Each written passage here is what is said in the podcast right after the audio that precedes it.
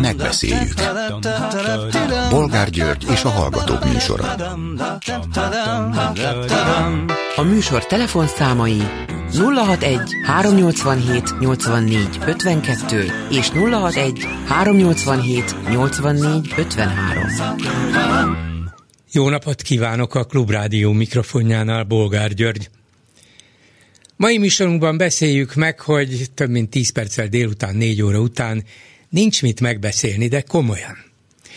Most beszéljük meg, hogy megszüntetik a csok nagy részét, és a 30 év alattiakra korlátoznák a babaváró hitelfelvételét? Persze, nincs pénz a kasszában, spórolni kell, tudjuk. Vagy beszéljük meg, hogy megszorításokról eközben nem szólnak egy szót sem, olyan itt nincsen, mert éppenséggel nő a babaváró hitel és a falusi csok összege. Tehát mondjuk a 30 éven felülieknek nem nő, mert ők nem vehetik igénybe, a városiak pedig hát örülhetnek, hogy a falusi csok összege nő, de nekik meg nincs csok. Hát hogy nem. A lényeget ez nem érinti, de most mit beszéljünk róla? Arról beszéljünk, hogy már 75 milliárd forintra nőtt a kórházak tartozása április végére. Ilyen még nem volt. Biztos lesz valahogy a kormány az utolsó utáni pillanatban majd besegít, ahogy eddig is tette, és úgyis hiába sopánkodnánk az egészségügy romlása miatt. Éppen a napokban egy neves egészségügyi közgazdász, Sinkó Eszter azt olvasta ki a jövő évi költségvetésből, hogy azon belül már 3,6%-ra csökkent a GDP arányos egészségügyi kiadások aránya, mértéke, és hát ez egészen elképesztő összeg, ilyen alacsony talán az egész unióban nincsen. Na most mi van? Akkor beszéljünk, hogy 3, 6, 4, 6, 5, 6, felesleges. Vagy kérdezzem meg, hogy Orbán Viktor vajon miért inkább a Balkánra küldene uniós pénzt Ukrajna helyett? mert jobban szereti a szerbeket, a bosnyákokat, na nem minden bosnyákot talán, de a boszniai szerbeket mindenképpen, és a többieket is, Ukrajnát meg nagyon nem szereti, úgyhogy úgyse rajta múlik, hogy hova küldi az Unió a pénzt, nem? Beszéljük meg esetleg azt, hogy a Fidesz új parlamenti képviselője, az űrkutatási biztos Ferenc Orsolya, korábban 8. kerületi önkormányzati képviselő, olyan durván neki támadt egy interjúban Karácsony Gergelynek, valamint Pikó Andrásnak és Iványi Gábornak, hogy az embernek már az jut az eszébe, a Fidesz végre megtalálta a főpolgármester jelöltjét. Ferenc Orsolya szerint Karácsony Gergely legnagyobb eredménye, hogy magas és vékony, azon kívül nem szereti Budapestet, és ez még a finomabb megállapítások közé tartozik. De hát hol van még az a jövő évi önkormányzati választás? Addig még az is lehet, hogy Ferenc Orsolya még keményebb lesz, vagy esetleg senkinek még se jutott eszébe, hogy ő legyen a főpolgármester jelölt.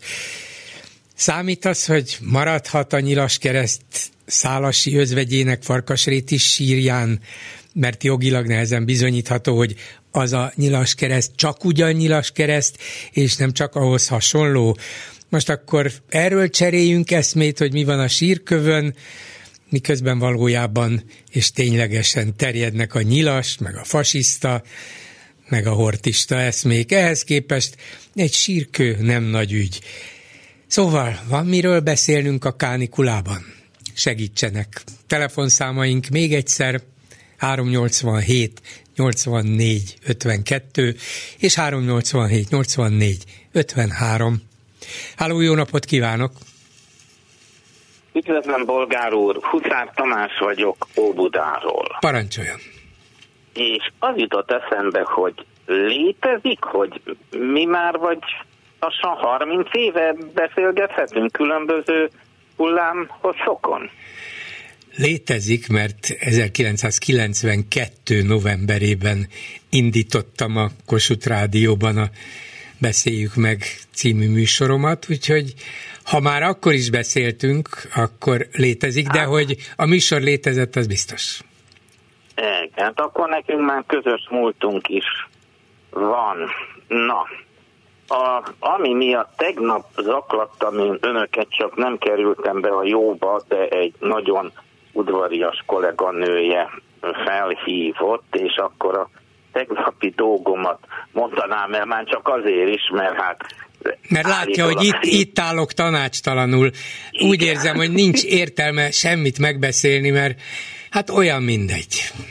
De hát az úttörő, ahol tud segít, Helyes. legalábbis én még így emlékszem erre a dologra, tehát a következő, szóval akik önt meg, hát ugye időnként engem is hallgatnak, azok tudják, hogy én egy elég perverz alak vagyok, többek között abból is látszik, hogy rendszeresen járok különböző bírósági tárgyalásokra. A Hán Bandi Kálomista Gábor ügytől kezdve, ugye hát persze a kedvenc rádiómnak is a mindenféle pereskedésére is uh, szoktam Na menni. De tegnap Újabban, hol volt? Tegnap hol volt? Milyen per volt tegnap? Teg, tegnap pedig a Sadl Völner, illetve hát én inkább Völner Sadl ügynek a tárgyalására próbáltam bemenni, és mit gondol, mi történhetett? Hát ha már így kezdem, akkor biztos kitalálja. Hogy... Megmotozták, hogy van-e önnél narancs? igen, igen, igen, igen. Ugye szoktam vinni a, de csak az ítélet hirdetése szoktam vinni a narancsot, és azt kapja tőlem a bírónő, hogyha nem nekem megfelelő ítélet születik.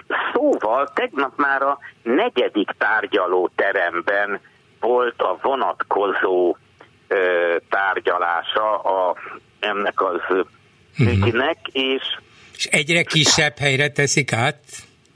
Ez szórul, szórul szóra így történt, és hogy, hogy nem, attól függetlenül, hogy én nekem regisztrációm is volt, mert be kell jelentkezni, képzelje el. Tehát nem úgy van, hogy beesek, regisztráltatnom kell magamat. Na hát én ezt természetesen megtettem, és hát én próbáltam ö, bemenni, de ott a tényleg nem nagy szavakat használok, az állik felfegyver kezett ö, ö, rendőrök közölték, hogy hát nem addiga, és nem tehetem be a lábam.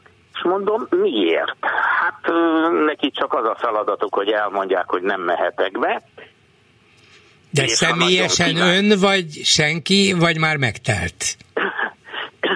Hát elvileg senki, de mint ahogy később kiderült, hogy mint egyszerű hallgatóság, valóban senki. De most amikor az első szünetet elrendelte a dr. Tóth Erzsébet bírónő, akivel már ugye hát régebbi tárgyalások is voltak, már beszédbe is elegyedtem néhányszor.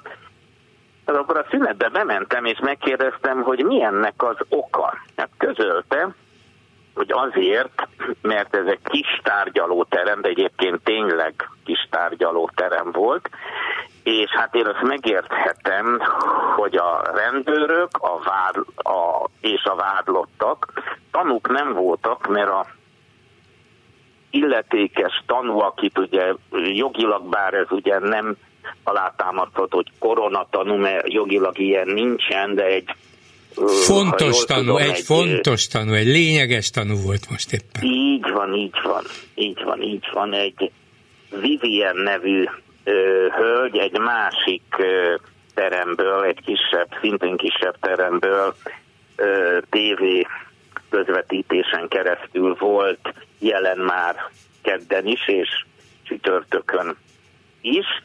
Szóval tanúk nem voltak, de hát mondjuk a média munkások ott voltak. Én mondjuk kormánypárti médiát nem, nem láttam, már ismerem őket, mert valahogy a, az M1 meg a Hír TV munkatársai valahogy mindig megtalálnak engem különböző tüntetéseken, még beszélgetünk de, de tüntetésekre járnak, de a Werner Charles perre miért járnának? Hát arról nem számolnak be. Minek oda tudósított küldeni?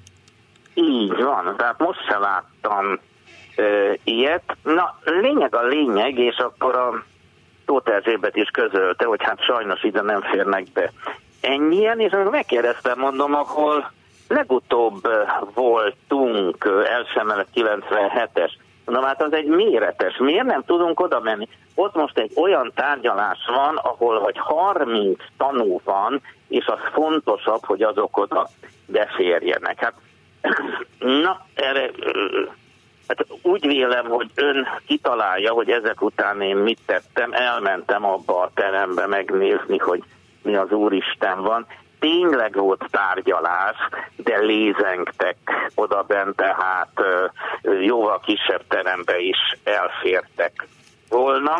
Rövidre zárva, hogy, hogy nem, amikor érdekes dolgok kerültek volna napirendre, azért aztán itt a hallgatóságot úgymond kitiltották. Következő tárgyalás egyébként októberben lesz, és így aztán erről a tegnapi napról lemaradtam, pedig azért furcsa dolgok vannak. Azt nem tudom, hogy az megvan-e önnek, hogy például ebbe a perbe, hogy felmerült a háttérbe, hogy ilyen vízhajtású gépkocsik kapcsolatos kísérletezés. Igen, igen, hogy igen, igen. Nagyságrendű dolog is ott gazdát cserélt a kutya fáját. Neked, hát lehet, tudom, hogy a Rogán aki... megint feltalált valamit, csak erről van szó, nem? Igen.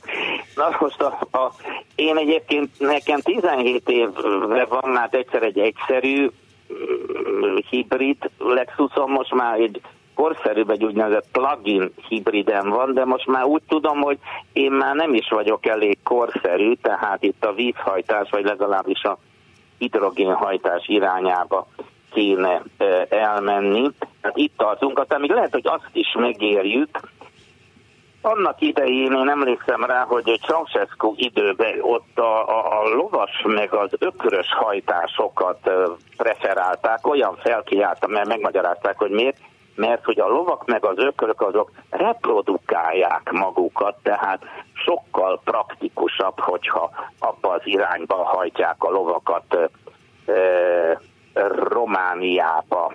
Na hát szóval ennyi Na, a a, a lény, Igen, a lényeg az, hogy akkor a, a legközelebbi tárgyalási ülésre már el sem menjen, mert az lehet, hogy egy ilyen alaksori kis pincébe lesz megtartva, de.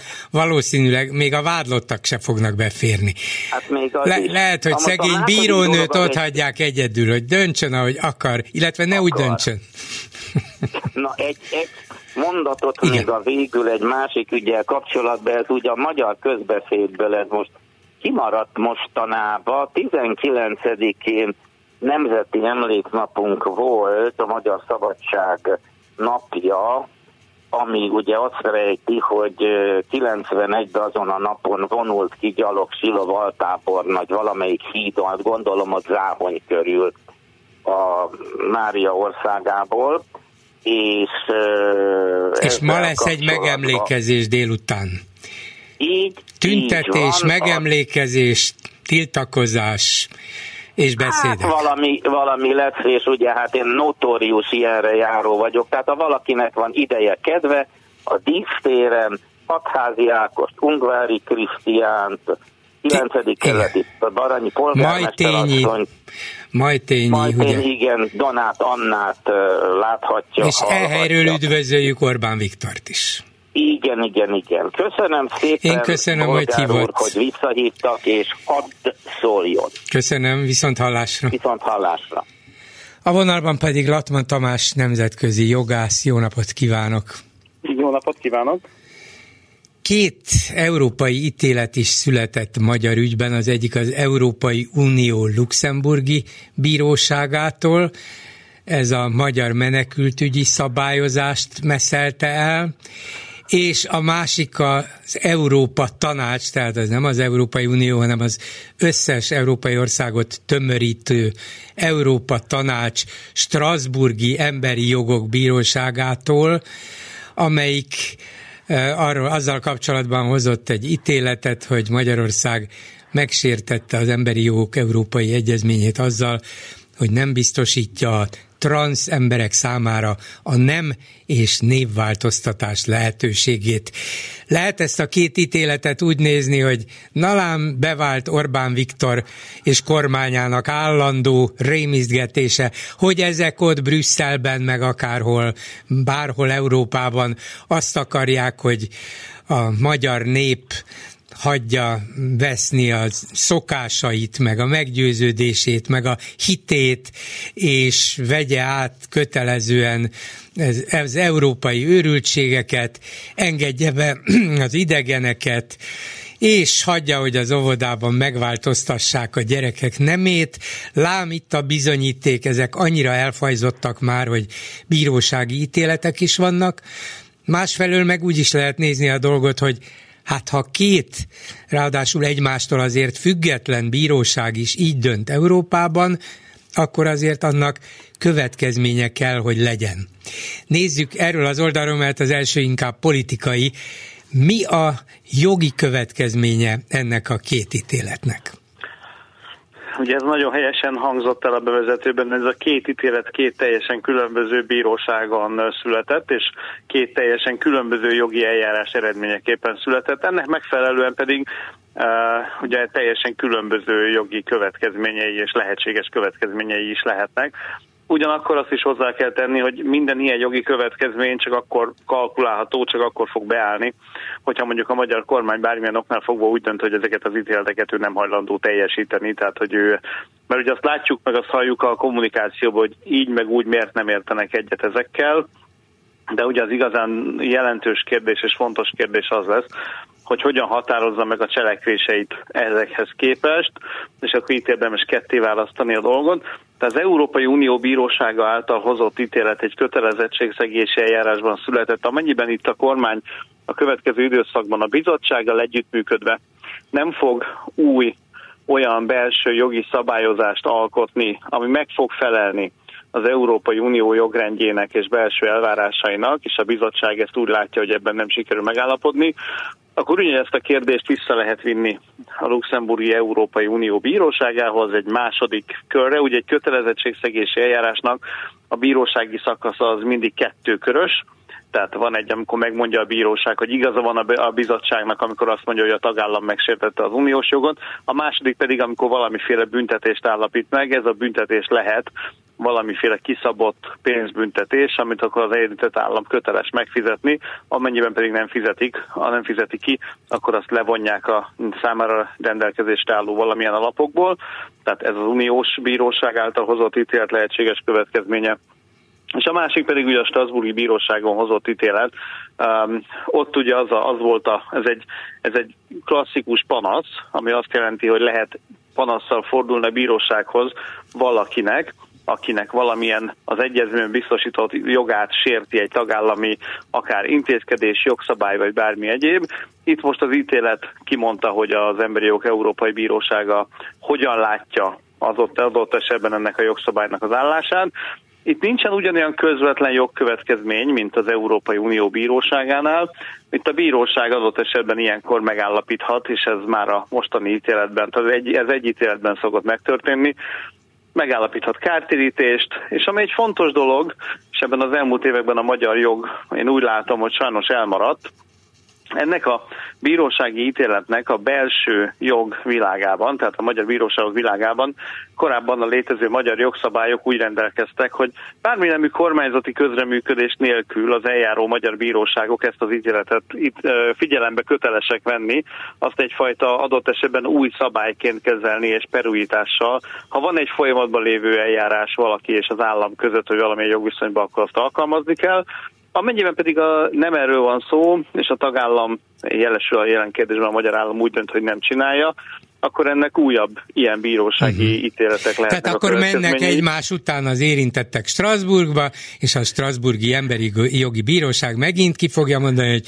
ebben és ebben az ügyben a magyar állam Igen, hibás. Csak egy, csak egy konkrét Igen. példát hadd legyen szabad mondanom, ami könnyen érthetővé teszi ennek a mechanizmusnak a működését, és hát azt is, hogy nem biztos, hogy ez a leghatékonyabb mechanizmus a világon, zárjuk rövidre. Én még annak idején a 2010-es évek környékén nagyjából a 2010-ben és akkoriban, tehát nem, a, nem az Orbán kormányt akartam bántani, és nem az ő tevékenységét akartam úgymond kritika tárgyává tenni, akkor csináltam egy ilyen hosszú, több éven áttartó ilyen elemző kutatást, úgymond, amikor azt vizsgáltam meg, hogy az akkoriban nagyon sok ügyben buktunk a Strasburgi Bíróságon egy specifikus esetkör miatt, nevezetesen az elhúzódó bírósági eljárások miatt. És ebből az állt elő, egy olyan helyzet állt elő, hogy lassan már bármilyen magyar ügyvéd, aki unatkozott, és akkor bocsánat, egy kicsit leegyszerűsítem, akar keresni egy kis pénzt, akkor ilyen elhúzódó ügyek panaszt vitt Strasburgi Bíróság elé, ahol már ilyen majd hogy nem futószalagon gyártották az ilyen ítéleteket, mert amikor elhúzódik egy vállóper mondjuk 13 évig, akkor az nem normális, tehát az egy elhúzódó per. És akkor csináltam egy ilyen hosszú kutatástól, nagyon sok ilyen ügyet összeraktam, és egy rubrikába beírtam, hogy ott mekkora kártérítést ítélt meg az állam az államnak, állammal szemben a Strasburgi Bíróság, és ezt letettem az akkori igazságügyi minisztériumban a döntéshozó elé, hogy tessék, itt vannak a számok, lehet, hogy megírni, ugyanennyi pénzbe kerülne mondjuk 15 plusz jogász fölvenni a bíróságokra, hogy gyorsabban menjen az ügyintézés, pénzben, költségben ugyanott lennénk, de az emberek számára lehet, hogy jobb és lenne az még humánusabb is lenne. Igen. Így van. Tehát itt van az, hogy idő után, ha sok ilyen ügy van, vagy több ilyen ügy van, akkor az lehet, hogy elkezd fájni egy államnak, ez ugye abban az esetben, hogyha egyébként nem érint valamilyen konkrét eljárást. De akkoriban még 10-15 évvel ezelőtt a kormányok, hát legalábbis az előző kormány, de úgy emlékszem egy ideig még talán az Orbán kormány is magától értetődőnek vette, hogy hát ha igen, a Strasbourgban valamilyen ügyben így vagy így döntenek, akkor azt előbb-utóbb átvezetjük a magyar jogon, elfogadjuk azt, mint valamiféle mind, valamilyen értelemben mégiscsak kötelező ítéletet. Hát meg át se kellett nagyon vezetni sokszor, hiszen utalnék például a régi, jól ismert ilyen vörös csillagos ügyekre, Ugye ezekben az ügyekben ezek úgy kerültek Strasbourg elé, hogy hatályos büntető törvénykönyvi előírás volt, hogy ha valaki mondjuk vörös csillagot visel, akkor azt meg kell büntetni. És ugye ezek az ügyek aztán sorozatban elkezdtek bukni a Strasburgi Bíróságon. Nem történt semmi gond, megjött a Strasburgi ítélet, a magyar igazságszolgáltatás, tehát a bírósági rendszer ezeket észlelte, úgy kellett, hogy kezelje, hogy ez egy új jogszabály, egy új jogi megoldás. Saját hatáskörben szépen ezeket az ítéleteket megszüntették, érvénytelenítették, átírták, stb. stb. Tehát nem is kellett kormányzati közbejövetel azért, hogy ez működjön. De, de aztán így van volt, közbejött a menekült válság, ahol... Várjunk pillanat, már Igen. a vörös csillagos ügyeknél kiborult a Billy a kormánynál, az emlékeztet, még 2011-ben lehetett látni, hogy előbb-utóbb baj lesz, amikor a kormányzat kommunikációban élesen szembefordult egy ilyen vörös csillagos ügyjel, uh-huh. mondván, hogy már pedig mi az, hogy nem, de hogy nem, ezt igenis, ezt mi nem fogjuk engedni. Erre született akkor egy országgyűlési határozat is, hogy ezt nem fogjuk engedni, ami jogi értelemben teljesen értelmetlen volt, mert hát az országgyűlési határozat mindenre alkalmas, de erre pont nem, de senkit nem zavart. Viszont akkor láttam először egy a kormányzat részéről egyelőre kommunikációs oldalon, de van egy szervezet szembeállás, szembefordulás uh-huh. ezzel a dologgal, de még akkor is a rendszer tudott működni magától. Most a migrációs válság volt az, ahol a Strasburgi Bíróság gyakorlata és ítéletei már úgy tényleg a véknyába kezdtek hatolni a magyar kormányzati kommunikációnak, és onnantól látjuk azt, hogy már egy olyan fajta szembenállás is van, ahol mintha a kormányzat már az abszolút tevőlegesen is tesz az ellen, hogy mondjuk a Strasburgi ítéletek teljesüljenek, mert ahogy ez politikai kommunikációban egyre inkább fájdalmassá vált, úgy vált egyre erősebbé az ellenállás. Vagyis ezt, érdekes, úgy, ezt úgy csinálták, hogy az illetőt, aki elment Strasbourgig és nyert, azt kifizették, annak a megítélt mondjuk kártérítést, azt odaadták, csak a következő ügyekben nem érvényesítették azt az ítéletet és hát annak igen, az üzenetét. Már amit, ahol ugye... lehetett, mert volt olyan Strasburgi pernyertes panaszos, akinek ugye az ügyét mondjuk egy jogvédő szervezet vitte oda, de maga a panaszos már addigra eltűnt, tehát őt ki se kellett fizetni, mert ki se mhm. lehetett fizetni, tehát ilyen is volt. Csak az, hogy érzékelje mindenki, hogy ez mennyire egyébként, ez Magyarországon nál számunkra különösen fájdalmas, számomra biztosan, de ez azért nem csak magyar jelenség, hát én nekem egy régi álláspontom, hogy például a Brexithez, tehát ahhoz, hogy az Európai Unióból kilépett Nagy-Britannia, ahhoz, ahhoz is az bizonyos mértékig hozzájárult az, hogy a Strasburgi Bíróság nagyon sok a britek számára fájdalmas ügyben mondta ki Nagy-Britannia felelősségét, például az SCS különleges egységeknek az írterroristákkal szembeni műveletei miatt, majd utána az iraki háborúban a brit fegyveres erők által elkövetett emberi jogsértésnek is minősíthető jogsértések miatt.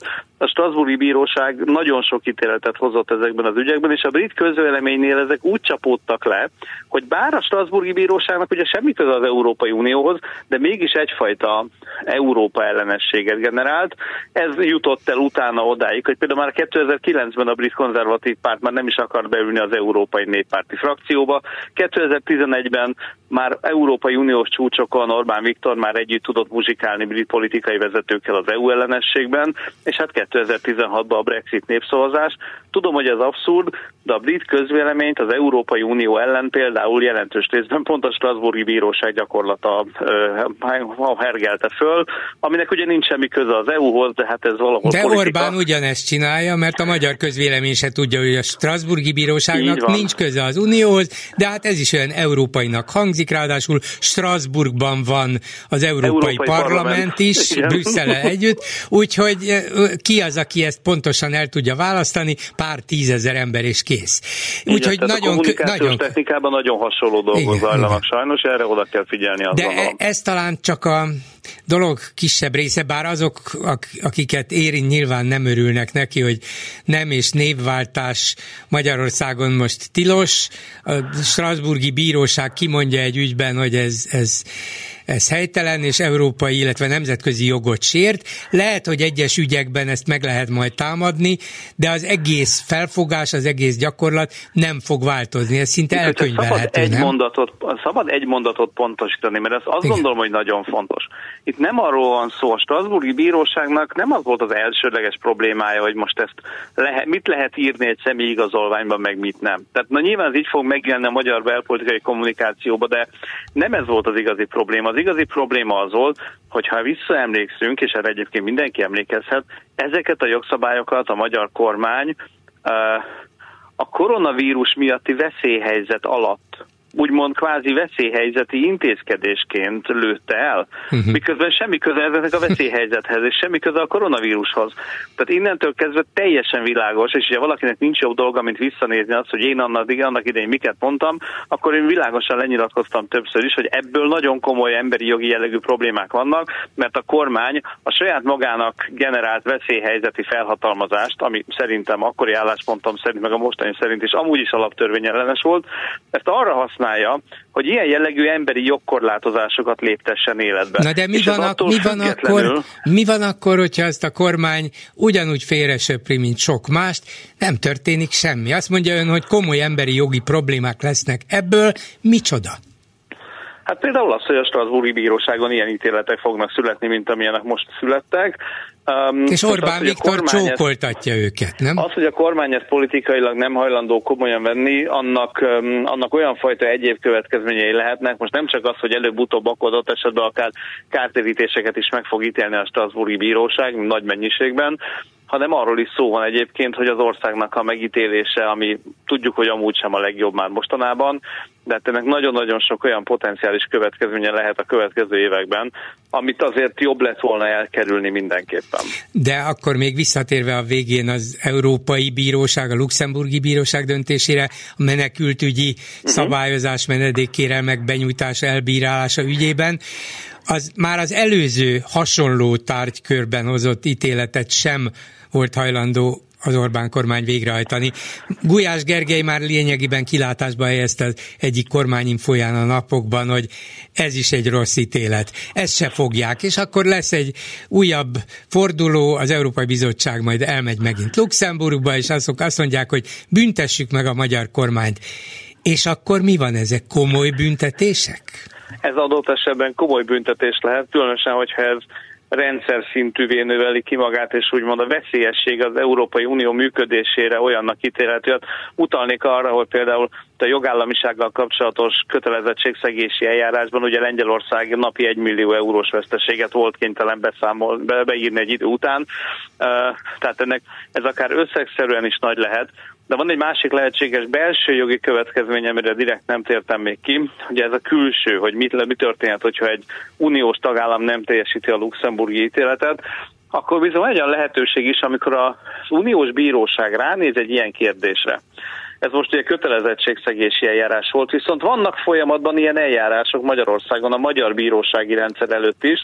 A magyar bírósági rendszer, ami elvileg független, vagy az kéne, hogy legyen, ezeket a luxemburgi ítéleteket bizonyítékként, tényként, jogszabályként kell, hogy kezelje, aminek az lehet egy következménye, ha az igazságszolgáltatás tisztességesen dolgozik, hát ez még előttünk van, ezt majd még meglátjuk, hogy akkor a magyar igazságszolgáltatási rendszerben a magyar bíróságokon kell olyan ítéletek szülessenek, amikkel a magyar kormány elvileg nem nagyon tud majd mit csinálni, hiszen azt mondhatja a magyar kormány, hogy a gonosz Brüsszel, meg a Strasbourg, meg a Luxemburg, de hogyha hirtelen azt is mondani kell, miután a magyar bíróságokon születnek olyan ítéletek, amik nekik nem tetszenek, de hirtelen el kéne kezdeni azt szídni, hát ott már egy fokkal nagyobb probléma lesz, Különösen, hogy egyébként az elmúlt években azt láthattuk, hogy a magyar bírósági rendszer azért nem annyira ellenséges a kormányzatnak a dolgaival. Hát ennek, ennek lehetnek még ilyen kiszámíthatatlan hatásai, de ismétlem, ehhez egy tisztességesen működő igazságszolgáltatási bírósági rendszerre van szükség. Köszönöm szépen Latman Tamás nemzetközi jogásznak. Viszont hallásra. Viszont hallásra. Háló, jó napot kívánok! Jó napot kívánok, Kociba János vagyok. Két témába jelentkeztem, először a rövidebbel kezdeném Karácsony Gergelyel kapcsolatos kifakadást, sajnos hál' Istennek nem volt alkalma hallani, olvasni, de hát függetlenül... Pedig szerette volna? Nem, nem, nem. Uh-huh. Ettől függetlenül mondjuk én sem nagyon szeretem a karácsony urat újabban, csütörtökön jártam a Baros utcában, ott is elkészült a biciklisáv, egy darab biciklist nem láttam rajta, ma jártam a Váci úton, készül a biciklisáva, és ott érdekes módon le is van karózva, tehát még véletlenül se lehet rá hajtani, hát majd meglátom, hogy hányan fognak ott biciklizni. Körúton is jártam villamossal, három darab biciklist láttam, abból kettő pizza futár volt, Szóval nyilván én vagyok rosszkor, rossz helyen, de, de én nagyon, ez, ez nekem nagyon nem. Többen tetszik. vannak, én elkezdtem számolgatni őket, és többen vannak, hát nem tudom, hogy annyian-e, hogy az ember azt mondja, hogy na ezért már érdemes, de ameddig nem teremtik meg a feltételeit ennek, addig nyilván nem is lehet azt várni, hogy többen váltsanak át kerékpárra. Hát ez a tyúk tojás vagy pedig. Igen, igen, igen. De az biztos, hogy az alap problémában karácsonynak igaza van, és valószínűleg ezt szinte mindenki hajlandó osztani, hogy ez a város túlzsúfolt, hogy óriási a gépjárműforgalom, valahogyan ezt enyhíteni kellene. Hát neki ez a válasza, nem tudom, van-e jobb? Uh-huh. Hát talán szakembereket kéne megkérdezni. A másik a lényegesebb, amit a kórházi adósság Hát ez évek óta visszatérő téma. Pártunk és kormányunk évek óta, hosszú évek óta szemét módon alul tervezi ezt a költségvetési tételt, és minden évben így járnak a beszállítók amikor december végén lesznek olyan kegyesek és kifizetik őket, de az, hogy egy kis vállalkozó, egy kisebb cég háromnegyed évig miből él, azt, azt rettentően nem érdekli Orbánt, pusztuljon, ahogy akar, vagy mindenki annyit ér, amennyie van, és gazdálkodja ki a semmit. Vagy majd csak akkor fogja érdekelni, hogy ezek, ezek a cégek is Fidesz közelbe kerülnek, mert valamiért jó üzletnek látszik, és akkor érdemes őket megvenni, na akkor majd nem tartják őket ilyen, ilyen fenyegetett helyzetben. Hát ezt, ezt nagyon-nagyon halkan mondjuk, Bolgár úr. Mert még a végén A, a végén még rákapnak erre? Na de hát egyelőre ez egy kínos jó, helyzet, nem? Ez, ez, ez határozottan jó. Vannak multicégek, hatalmas cégek, akik kórházi eszközöket gyártanak és szállítanak és, és netán szervizelnek is, de rengetegen vannak, akik, akik tényleg néhány száz fős cég mondjuk. Maximum, hát vagy, vagy még annál is kisebb, így van. Igen, igen, igen. Köszönöm szépen. Ennyit, ennyit szerettem volna, egy mondat még ismételve önmagamat, Ceterum Cenzero, elég az Orbán dúlásból. Viszont hallásra. Viszont hallásra. Egyet tudok érde, érteni, csak mikor, mikor lesz a magyar választóknak is elegük ez a kérdés. A vonalban Horn Gábor, a Republikan Alapítvány kuratóriumi elnöke. Jó napot kívánok! Jó napot kívánok! És gondoltam, hogy mint rutinos politikai elemző és egykori politikai szereplő, um, ugyanarra a következtetésre jut-e, amire én újságíróként, hogy kinyitom az egyik újságot, internetes újságról van szó, indexnek hívják, most már inkább Fidesz közeli, mint sem távoli, és ott olvasok egy hosszú interjút a Fidesz új parlamenti képviselőjével, Ferenc Orsolyával, aki egyébként űrkutatási biztos is, és az egyik közelmúltban elhunyt képviselő helyére lépett. No, ez eddig még normális, de magából az interjúból nekem valami egészen más kép bontakozott ki, ugyanis az interjú fele arról szól, hogy Budapest milyen szörnyű hely, Karácsony Gergely micsoda borzalom, egyébként a nyolcadik kerület polgármestere ott volt ez a hölgy, eddig önkormányzati képviselő Pikó András is milyen, és hát Iványi Gáborról ne is beszéljünk, szóval valami olyan megfenek, olyan, olyan fenekedett támadást indított a fővárosi, illetve a városi vezetés ellen, hogy azt olvastam ki belőle, mintha megtalálták volna, vagy legalábbis megtalálnák, vagy szeretnék megtalálni az új Fideszes főpolgármester jelöltet, és talán az a mondat is belőle még mielőtt az ön véleményét hallanám és megkérdezném, az a mondat is um, erre utal, hogy, a, hogy Ferenc Orsolya szerint nem az a kérdés, hogy ki milyen politikai pártnak a színeiben vezeti a fővárost, hanem az, hogy csak a fővárosiak érdekében mindegy lenne, hogy ki nyeri a következő választást, csak végre Budapestért kezdjen el dolgozni. Ez mintha csak egy fideszes, készülő fideszes polgármester jelöltől jöhetne. Na, hallgatom az ön értékelését. Én is olvastam ezt a interjút, ráadásul voltam néhányszor szerepeltem közösen a hölgyel ilyen tévévitákban, tehát ismerem a vehemenciáját és határozott véleményét szinte mindenről atom, vagy mi az űrkutatási felelősként, tényleg a érdekes eleme ennek az interjúnak, hogy tényleg a, a, a, a politikus asszony minden kérdésben magabiztosan fejti ki a megdönthetetlen álláspontját, sehol egy olyan véleményem szerint talán lehet, hogy ezek nem szerepelnek ilyenek az interjúban, de ez csak zárójel, és a személyes érint, nem érintettségem a találkozásom a hölgyel, az hozza ki belőlem. Nekem nem jutott ez eszembe, amit mond, hogy hozzáteszem, hogy logikusnak tartanám, de nem jutott eszembe. Inkább azt gondoltam, hogy ha valaki, aki a politikával járatlan, de azért a egy kerületi önkormányzatban részt vett eddig a politikai életben valamilyen szinten, az leginkább erről tud beszélni. Tehát én inkább egyfajta, ugye egy új Fideszes képviselőtől tulajdonképpen nem ilyenekre számítanánk, hogy a Budapest, illetve a nyolcadik kerület ügyeivel foglalkozzon, nem egyéni képviselő, hanem ugye listán kerül, be a par, került be a parlamentbe, tehát én inkább azt éreztem egy, egyfajta bizonytalanságot mögötte, hogy ezt valamennyire látja, erre rálát, ugye egyén képviselő, a testületi képviselőként valamennyire követheti, hogy Budapesten és a 8. kerületben mi történik, de nem tartom egyáltalán elképzelhetetlenek a mond, mert ha jól értem, nincs a Fidesznek jelen, jelenleg jelöltje. A szóvívő asszony nyilatkozatéből úgy tűnik, hogy ő nem nagyon lelkes attól, hogy esetleg ő lenne a jelölt. Én azért nagyobb pénzt tennék, ha fogadnék bármivel is arra, hogy, hogy, hogy azért inkább ebből a szóvivő jön ki a végén. De, De hallott, hallott tőle egyetlen egy emlékezetes mondatot, vagy feltűnő mondatot, vagy idézhető, vagy emlegethető mondatot? Hát azért nehéz úgy megélni egy választást, hogy az ember azt se tudja, hogy kiről van szó.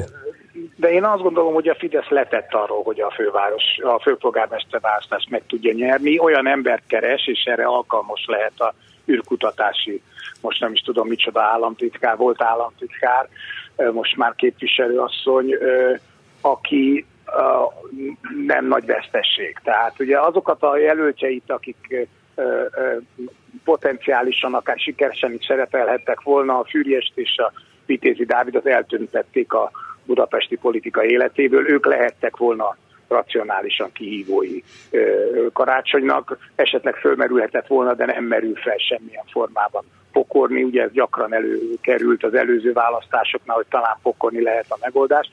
Én azt látom, hogy a fideszesek is látják azokat a kutatási eredményeket, amiket mi is látunk, ahol nagy-nagy fölényel vezet karácsonya, és Budapest tényleg az egyetlen és talán lassan az utolsó néhány nagyváros kivéve bázisa az egyre széteső és szétszolgáltsolódó ellenzéknek, hogy itt nem lehet nyerni. Ez nem azt jelenti, hogy például a kerületekben nem lehet megfordítani a helyzetet, és hogy nem lehet a, akár egy döntetlen közeli vagy döntetlen állapot a, magában a, a, test, a közgyűlésben, a budapesti közgyűlésben. Szerintem inkább erre dolgozik uh-huh. jelenleg a Fidesz apparátus. Én szerintem elengedték ők ezt a... E, ezzel kezdődik a, az Index interjú is, és talán nem véletlen, hogy egyre többen mondogatják a jobb oldalon, hogy a kormány elengedte Budapestet a 24-es választásokon.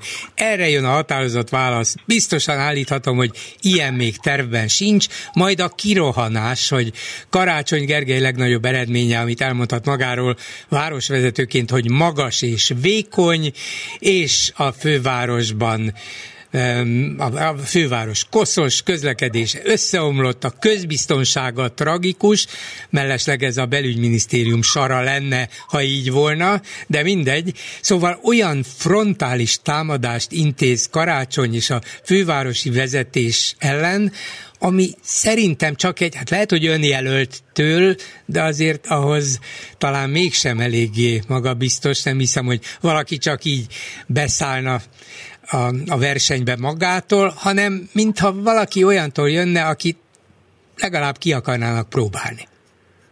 Mondom, nem, nem tartom teljesen légből kapott. Nekem nem jutott eszembe az, a, az interjú olvasása közben ez. Ha ő lenne a jelölt, az szerintem megerősíteni azt az álláspontomat, amit én már hónapok óta mondok, hogy a főpolgármesteri pozíciót lemondott a Fidesz, ha őt indítják gyakorlatilag ismeretlenül, ez a választás már kevesebb, mint egy év múlva lesz, nem gondolom azt, hogy meg lehet építeni a semmiből valakit reálisan jelöltként. Nem látom azt, hogy ez működne ez a dolog. Azt látom, hogy a karácsonynak vannak az utóbbi időben érzékelhető sikerei, egy harcosabb karácsonyt látunk, egy, egy nagy megméretésre készülő Karácsony Gergelyt látunk most már hetek, hónapok óta. Ő az egyetlen ellenzéki politikai szereplő, aki tud, tudja tematizálni a történetet. Most lehet ezt azt gondolni például előre a lakógyűlés nevű valamiről, de az biztos, hogy erről nagyon sokat beszéltünk az utóbbi időben, akár mi ketten is, de nagyon sok minden más is. Tehát, hogy hogy ott működik a gépezet, szerintem vannak értékelhető sikerek a sok-sok iszonytatóan nehéz akadály mellett, amit le kellett győzni, vagy le kell éppen most győzni a fővárosnak. És mondom, én úgy érzem, azt látom a kutatási eredményeinkből is, hogy a fővárosi szavazóban nagyon erőteljesen és egy többségi szavazó formájában megvan az, hogy nem akarják ezt az Orbáni világot. És ha, ha valaki lehet sovány és magas is, ennek, ez most egy szellemesnek gondolt kitétele a, a Fideszes képviselőasszony részéről, ugye a, a kövér és alacsonyra karácsony részéről, ami szerintem se volt szerencsés.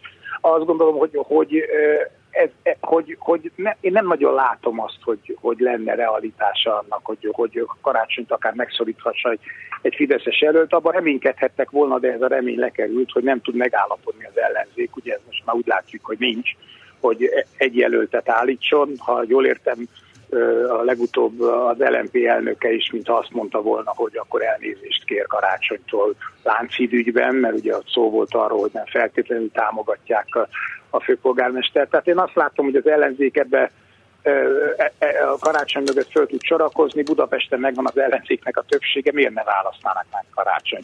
Én ezt a 136 ezer embert, aki például most szavazott, vagy kitöltötte ezt a kérdőívet és véleményt formálta a kérdésekről, ezt soknak tartom, hát 300 valahány szavazattal meg lehet nyerni a főpolgármester választás minden különösebb gond nélkül. Ennek több mint egyharmadáról beszélünk, azt gondolom, hogy ez egy elköteleződés. Tehát aki most számítógép billentyűt ragadott, kitöltötte ezeket a kérdéseket, és úgy válaszolta, hogy azt egyébként szerintem nem helyén valóan diktálta ez a, a, a, fölkínált választási lehetőség, azok elkötelezett szavazói lehetnek karácsonynak, ez önmagában is bizalomkeltő. Tehát én nem látom azt, hogy itt realitása lenne annak, hogy akár a űrhajós felelős, akár a szóvivő megszorítanák Karácsony Gergelyt. Mind a két esetet olyannak gondolom, ezt fenntartom, ezt az álláspontomat, ami a megúszás. Ha ők kikapnak a karácsonytól, az nem egy szégyen a Fidesz részéről, nem nagy ágyuk, nem fontos szereplők,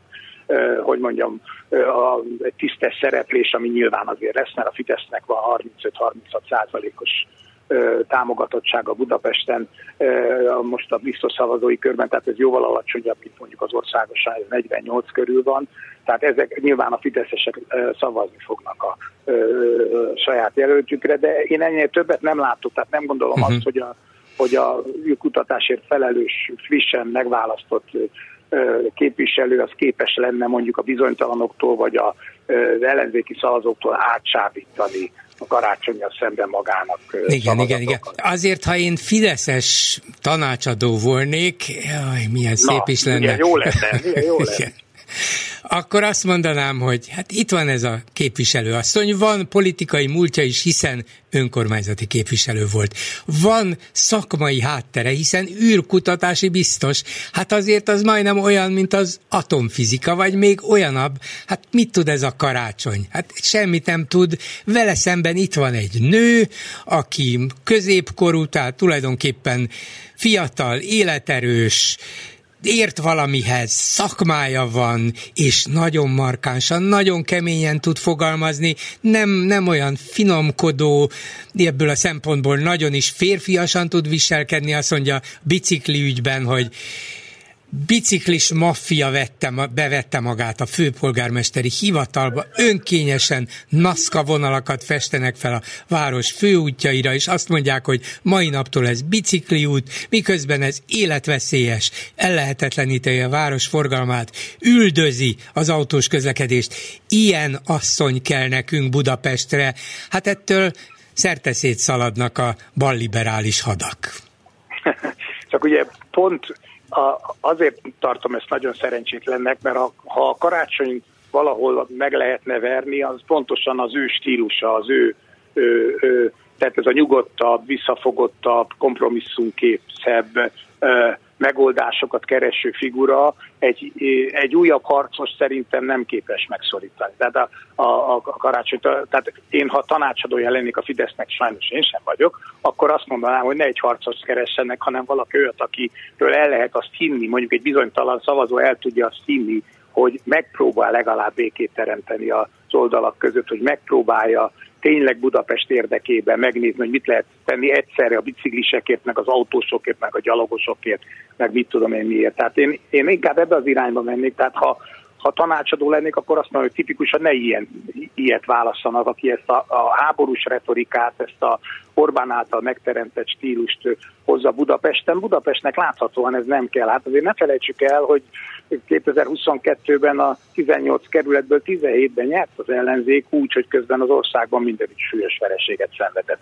Budapesten ez nem működik ez a dolog. Tehát Budapesten valami mással lehet valamit kezdeni, ezért gondolnám én, ha tanácsadó lennék, hogy egy fűries vagy egy pokorni, de főleg egy vitézi az jót tenne. Tehát az tényleg azt jelenteni, hogy valaki olyan, aki tényleg ért Budapesthez, mert azért a űrkutatásért felelőstől nem gondolom azt, hogy elhihető, hiába volt a 8. kerületben önkormányzati képviselő, hogy ő lenne az, aki értehet az egész egy nagyvárosi történethez, aki tényleg megpróbál legalább valamiféle együttműködési lehetőséget felkínálni. A, a, a Fideszes képviselőasszony, én is úgy olvasom a szövegébe, hogy nem ez, tehát nem tanácsolnám az indulását. Lehet, hogy abban van valami, ön mond, hogy ő egy hogy ő magáról gondolhatja ezt, és akár ennek a fölvezetéses. Az is egy kicsit ellentmond egyébként ennek, hogy akkor talán nem csináltak volna most belőle képviselő. Tehát, hogy most ugye az elég idétlen, hogy most akkor parlamenti képviselő lesz valaki, és aztán egy, alig egy év múlva főpolgármester jelölt, hát szóval akkor, akkor mi a fenének lett belőle most? Hát azért, hogy berepítsék a politika hát, középpontjába. Hát a nyolcadik azért... kerületből jönni, az kicsit nehezebb, mint az országos politikában. Jó, de, az, de azért azt tudjuk, hogy a, a parlamenti képviselőség nem olyan nagy repülés. Hát azért, ha föl kéne sorolnunk ilyen mezei parlamenti képviselőket a jelenlegi parlamentből, hát... Na de ha valaki úr, űrrakétával jön? Jó, hát azért azt gondolom, hogy ez inkább mulatságos, ez az egész, legalább számomra ez az egész a magyarok az űrkutatás kellős közepén, ahogy eléggé, hogy mondjam, kampányizűnek, és nem nagyon használhatónak gondolom ezt az újabb magyar űrhajóst, ami rosszul állt szerintem már a kádárizmus időszakában is, és szerintem most se gondolom, hogy ez lenne a legfontosabb ö, ö, problémánk, vagy ez, ez jelenteni Magyarország sikerét, hogy na mi is valakit kirepítünk az űrbe. Tehát én azt gondolom, hogy a magyar társadalom helyén kezeli Budapest különösenképpen ezeket a dolgokat. Én nem érzékelem azt, hogy a győzelem biztos tudatával indulhatna el akár a szóvívőasszony, akár a képviselőasszony karácsonyán. Na majd akkor vagy a bankszámlánkon, vagy a valóságban meglátjuk, hogy melyikünk tanácsát fogadta meg az Fidesz. Köszönöm inkább, szépen. Inkább a valóságot gondolom. Köszönöm Horn Gábornak. Viszont hallásra. Viszont hallásra. Megbeszéljük. Bolgár György és a Hallgatók műsora. A műsor telefonszámai 061 387 84 52 és 061 387 84 53. Háló, jó napot kívánok! Jó napot kívánok, vidéki közgazdász. Parancsoljon! Ha már ilyen uborka szezon van önnél, bolgár úr, nálunk itt most pont nem, Makón. Na, itt, nem terem az uborka, mi a baj? a legfontosabb betakarítási része annak a néhány száz embernek, aki Magyarországnak a fokhagymáját való ellátottságát biztosítja. Úgyhogy szeretném, hát nótát gondolom itt nem küldhetek nekik. Hát azt nem nagyon, mert nincs is készenlétben, de fokhagymát mondott? Én a vörös hagymára emlékszem, mint igazi igen, makói igen, specialitásra. Makó, vörös hagymájáról volt híres. Azt most már több tájegységen is termelik, itt is, és most azzal is sokan foglalkoznak, úgyhogy őket is belevonnám. És, mo- és most jó lesz a termés ebben az évben? Hát változó. Ugye szoktak minket azzal gyanúsítani, hogy semmi se jó, ha esik az a baj, ha nem esik az a baj. A peronoszporával igen sokat küzdöttünk ebben a párás uh-huh. időszakban. A tavainál mindenképpen jobb, mert az asszály az akkor borzasztó terméskiesést okozott. Uh-huh. És, és a, ezek, hagy, ezeket a, a hagyma... nem becsülik meg megfelelően, és ezért szeretném megköszönni. Igen, igen, annyit kollégának. mondjon meg még, mint közgazdász és mint makói, hogy de ezek szerint a hagyma termesztésben is valami, valamit csinál? Úgy beszélt igen. róla. Igen. Jó, szóval, hogy milyen most a, hagyma, ezen belül is a makói hagyma piaca. Van annak megkülönböztetett értéke? Megfizetik a piacon a kereskedők, hogy na ez makói hagyma, és nem kínai? Hát ezt egy hosszabb műsorban a Rózsa úrnál elmondtam önöknél, mint egy parahosszásban, azt nagyon ajánlom mindenkinek meghallgatásra, még március 18-án, Igen. de igazából ez a brand, ez szinte eltűnt. Tehát uh-huh. kevésbé ismert már, valamennyire lemaradásban vagyunk Hollandiától, ott egy kicsit többet költöttek marketingre, fejlesztésre, kutatásfejlesztésre, itt, itt kiszorulóban vagyunk. Hát az az 50 év, amivel le vagyunk maradva, e, pillanat alatt elmúlik, röpül az idő. 50 év múlva beérjük őket. Igen, igen. Össze szeretném kapcsolni egy kicsikét aktuálpolitikával, és talán nem lesz egy nagyon erőszakos. Sokat gondolkodtam, nekem a nagyszüleim is foglalkoztak már fokhagymával, és én többször hallottam nagymamámtól annak idején, hogy, hogy ugye mikor leszünk mi nyugodtak. Tehát mikor van az a megnyugvás egy ilyen fontos termelési eseménynél, ugye az egész évben oda jár az ember különböző munkákat megcsinálni, és ilyenkor betakarításkor kezdi az értéket hazafelé hordani, akár több részletben. Na és akkor, amikor az első úgymond fuvar hazahozza, az az a mennyiség, amivel, mint vetőmaggal a következő évet elindítja. És gyakorlatilag sokszor hallottam ezt, hogy annyi már otthon van, hogy a következő évet újra tudjuk kezdeni. És az egy megnyugvás volt. Aztán a következő az, amikor az egész itthon van, és aztán még mindig nincs értékesítve, az még utána következik sok minden egyéb munkával, de a legnagyobb nyugalom az volt, hogy dolgozni tudunk következő évben is, még hogyha nem is tudunk megélni, de tudjuk folytatni. Hát ez ugyan nagy megnyugvás, csak az emberben fölvetődik az a kérdés, a, a leginkább közvetlenül izgató kérdés, hogy de addig mi lesz? Addig miből élnek? Persze, persze, hát ugye az még inkább akkori időszak volt, hogy mindenkinek volt egy kis ház levő kertje, uh-huh. ahol különböző mhm. élelmiszereket megtermelt, tehát enni tudott. Uh-huh. Annyira nem volt az Adriára utazás terbevéve, tehát enni tudott, meg tudta oldani a napi életét, és akkor a különböző nagyobb beszerzéseket, meg e- ezekből az értékesítésekből utána tudta év, mint év egy picit fejlesztő megoldani, hanem én inkább azzal hasonlítanám össze, hogy azok a mostani ebből szerzett milliárdokból az emberek vajon mennyire nyugodtak, amikor annyit összeszedtek ilyen Magyarországnak, de nem nekik utalványozott eurómilliárdokból, hogy már az unokája is a normális életet fel tudná, meg tudná biztosítani, de még mindig nyugtalan, külföldön is eldugdossa, farigcsálja a törvényeket azért, hogy ezt neki mindenképpen meghagyják, ide-oda strómanoknak teszi mindenfelé dugdossa.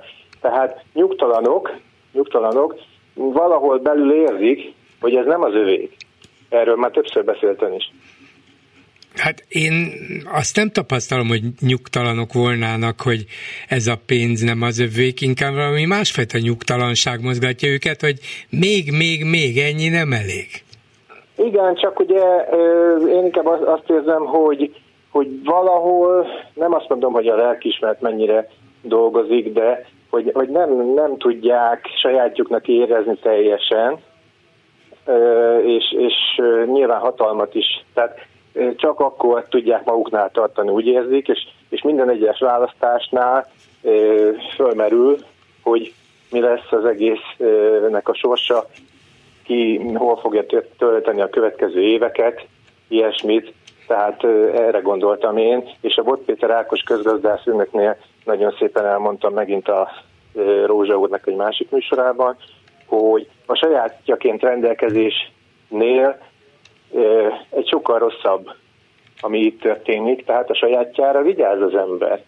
Arra nem vigyáz, amit így irányítani idéglenesen megszerzett, és ezt látom én mindenütt, hogy, hogy akármilyen régóta is csinálják, most a 13 éve egyfolytában, mindig ilyen rövid távú választások választásokig nem, nem, nem, nem tudom, hogy egyetértek-e önnel.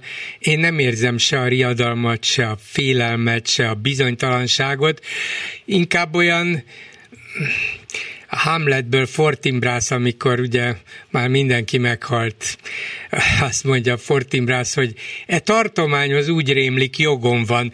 Ők szerintem így viselkednek, e, e, e tartományhoz, ez országhoz úgy rémlik jogunk van. Hát, hogy hogy szereztük meg, minden érdekes. A miénk. Uh-huh. Igen, csak most mondjuk ez az akkumulátorgyáros díj is azt mutatja, hogy tehát ha enyém az ország, akkor én szeretném azt egy életképes, szép, védett környezetű állapotban tartani, hogyha én akarnák benne élni hosszú távon. Nem, ha nem az volna a szempont, hogy milyen pénzeket fizetnek egyesek azért, hogy ezeket a kincseket leszennyezzék. Tehát nem az akkumulátorgyár mellett veszik majd a kastélyukat. Tehát ilyen egyszerű ez. Nem kell hát, félni mindenkinek az akkumulátorgyártól. Jó, ők például nem fognak félni. Volna. jó, akkor jó betakarítást a hagymához. Köszönjük szépen, Köszönöm. a melegben. Nagyszerű, viszont hallásra. Viszont hallásra. A vonalban pedig Mihály Péter közgazdász egyetemi tanár. Jó napot kívánok! Jó napot! Egészségügyről szeretnék beszélni önnel, de ha már itt az előző hallgatónk, aki vidéki közgazdászként mutatkozik be, és mint kiderül, makói fokhagyma termesztő is, és arról beszélt itt a végén, hogy az akkumulátorgyárak hogy teszik tönkre az országot. Azért kíváncsi volnék az önvéleményére is egy-két mondatban erről az igazán nagy léptékű és egyre viharosabb tempóban zajló akkumulátorgyár beruházás sorozatról. Hova vezet ez, és meddig van ennek racionálisan, gazdaságilag értelme? Hát ez egy hosszú beszélgetés lenne, és nyilván nem fogjuk tudni az időt erre szánni. De én azt mondanám, hogy ez az akkumulátor fejlesztéses projekt akárhány akkumulátorgyár építésről van szó, már a megépítettekről, a tervelettekről, nem biztos, hogy olyan rossz ötlet. Lehetséges, hogy igen, mert a technológia nem ebbe az irányba fog menni, és akkor ez egy téves út. De ezt egyelőre nem tudjuk, és abban az esetben, hogyha a kínai beruházók viselik ennek a kockázatát, vagy az ő pénzüket költik, és nem a magyar adófizetőkét, akkor szerintem ez egy megkockáztatható stratégia van értelme. Uh-huh. Egy bizony, bizonyos fokig hogyha... én is így érzem, csak abban a mértékben, hogy, hogy Magyarország legyen a világ első, második legnagyobb akkumulátorgyártója, ennek inkább a veszélyeit érzem, mint a nagyszerűségét.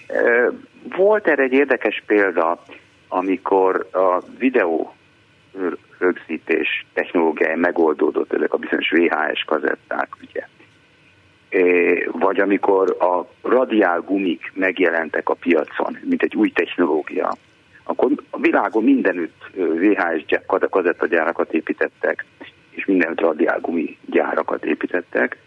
Aki egy kicsit későn érkezett a célba, azok, azok a gyárak csődbe mentek, mert annyi már nem kellett. De hát ezt nem lehet három-négy évvel előre uh-huh. tudni, hogy ki az, aki időben kész lesz. Értem. Jó, hát nyilván a, a tények, a valóság fogják eldönteni, hogy ez túlzás volt-e, és hogy a kárai veszélyei nagyobbak-e, mint az előnyei.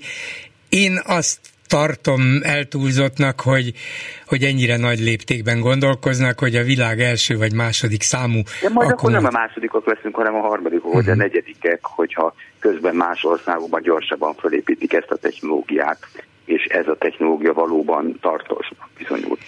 De hát a világ folyton változik. Hát gondoljunk például arra, nem olyan régi példa, a floppy diszkek. Hát az egész világon gyártottak floppy diszket, Magyarországon is, másút is, aztán az egész megszűnt, mert túllépett ez a technológia, és még baj nem történt. Azokon a gépsorokon másokat, más dolgokat gyártanak most. Hát igen, mondjuk az akkumulátorgyáraknak azért fizikailag is nagyobb a kiterjedésük, és a, a, az a káros visszamaradt hulladék, amit, amit a gyártóknak kell majd feldolgozniuk, az tovább nehezíti vagy bonyolítja a problémát, de ezzel ettől még messze vagyunk. Bár most is csinálják már, és most is okoz gondokat, de végül is el, ezt a munkát is el kell végezni, és ezt is lehet nyilván haszonnal elvégezni.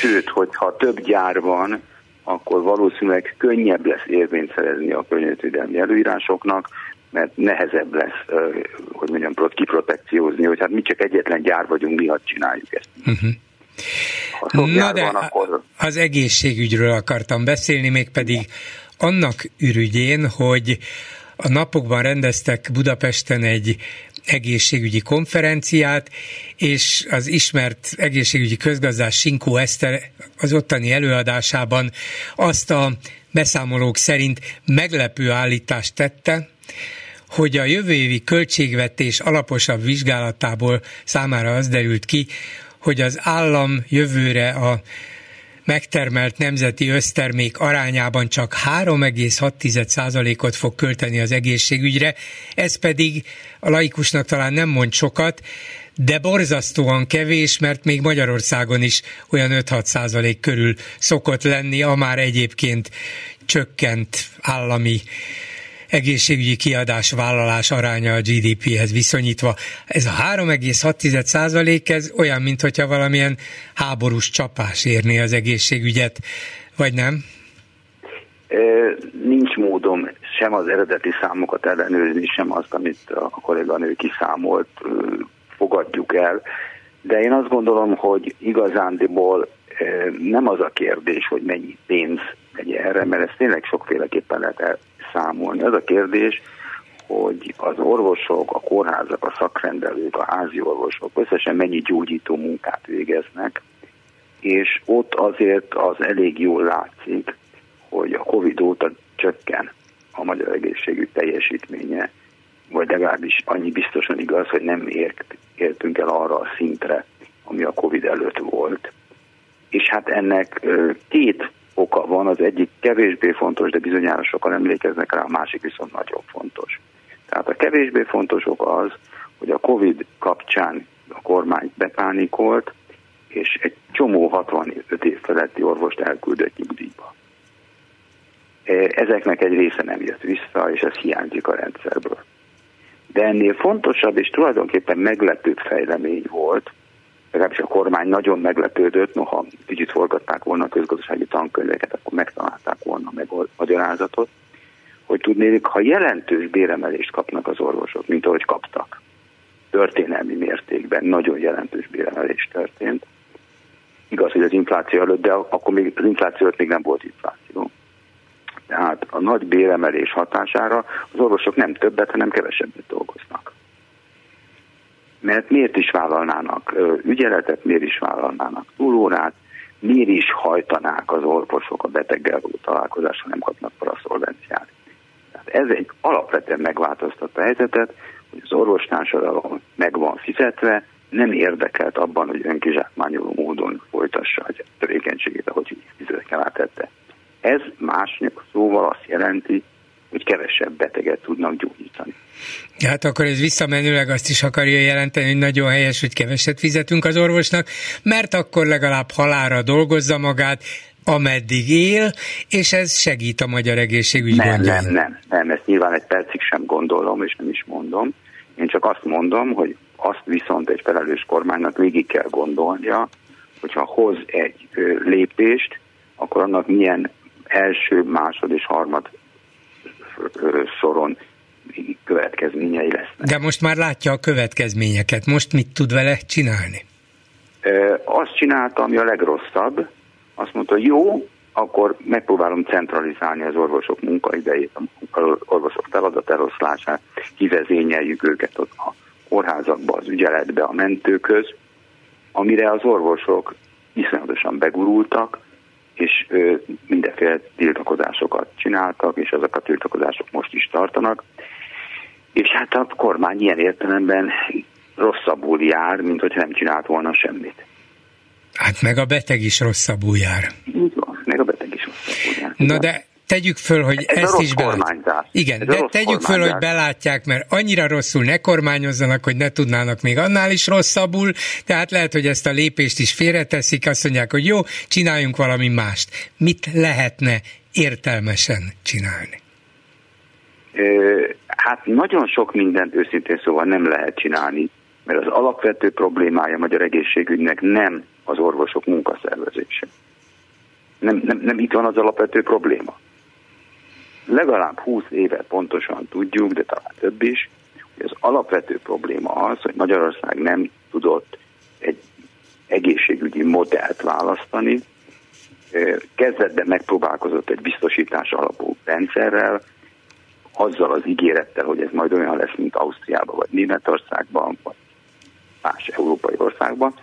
De aztán ez nem történt meg, végeredményben megmaradt egy állami biztosító, amelyik adók módjára beszedi a pénzt. A beszedett pénznek nincs igazán ö, arányos, nem arányos azzal, amennyit az emberek keresnek, hiszen csak a bérek után kell fizetni, a nyugdíjak után például egyáltalán nem. És pár év alatt, nagyjából 2010-11 tájára visszaállt a szocialista egészségügyi rendszer, ahol az embereknek a béréből levonnak valamennyit, ha bevallják, és aztán utána pedig mindenki annyi egészségügyi szolgáltatást vesz igénybe, amennyit akar, ott, ahol ezt kínálják, és ennek, és tulajdonképpen nincs választási lehetősége. Itt ezt a feladatot nem lehet megúszni, ha még tovább halogatja a kormányzat a biztosítási rendszer megalkotását, akkor ugyanezek a problémák öt év múlva is fognak jelenni, mint ahogy napi aktualitás a kórházak eladósodottsága. Ez ennek a rendszernek a szükségszerű következménye, hogyha a kórházak nem fizetnek, miután állami cégek, akkor is kapnak műszaki, műszaki berendezéseket, gyógyszert, kötszert, villanyáramot. Hát ez nem, ilyen nincs. Igen, a, emléksz, a emlékszik arra? Igen, e, emlékszik arra, hogy április végére, mint hogy mostani adat mutatja, 75 milliárd forintnyi volt a kórházak ki nem fizetett tartozás? E, e, igen, igen, hát most ez nagyságrendileg nagyjából ugyanakkor, most mindegy 5 milliárd, több vagy kevesebb, mert attól hogy hogy számoljuk. De a probléma, tehát az, hogy, hogy a magyar egészségügy nem fizeti ki a számláit, és ezt lehet csinálni, ez 20-25 éves probléma.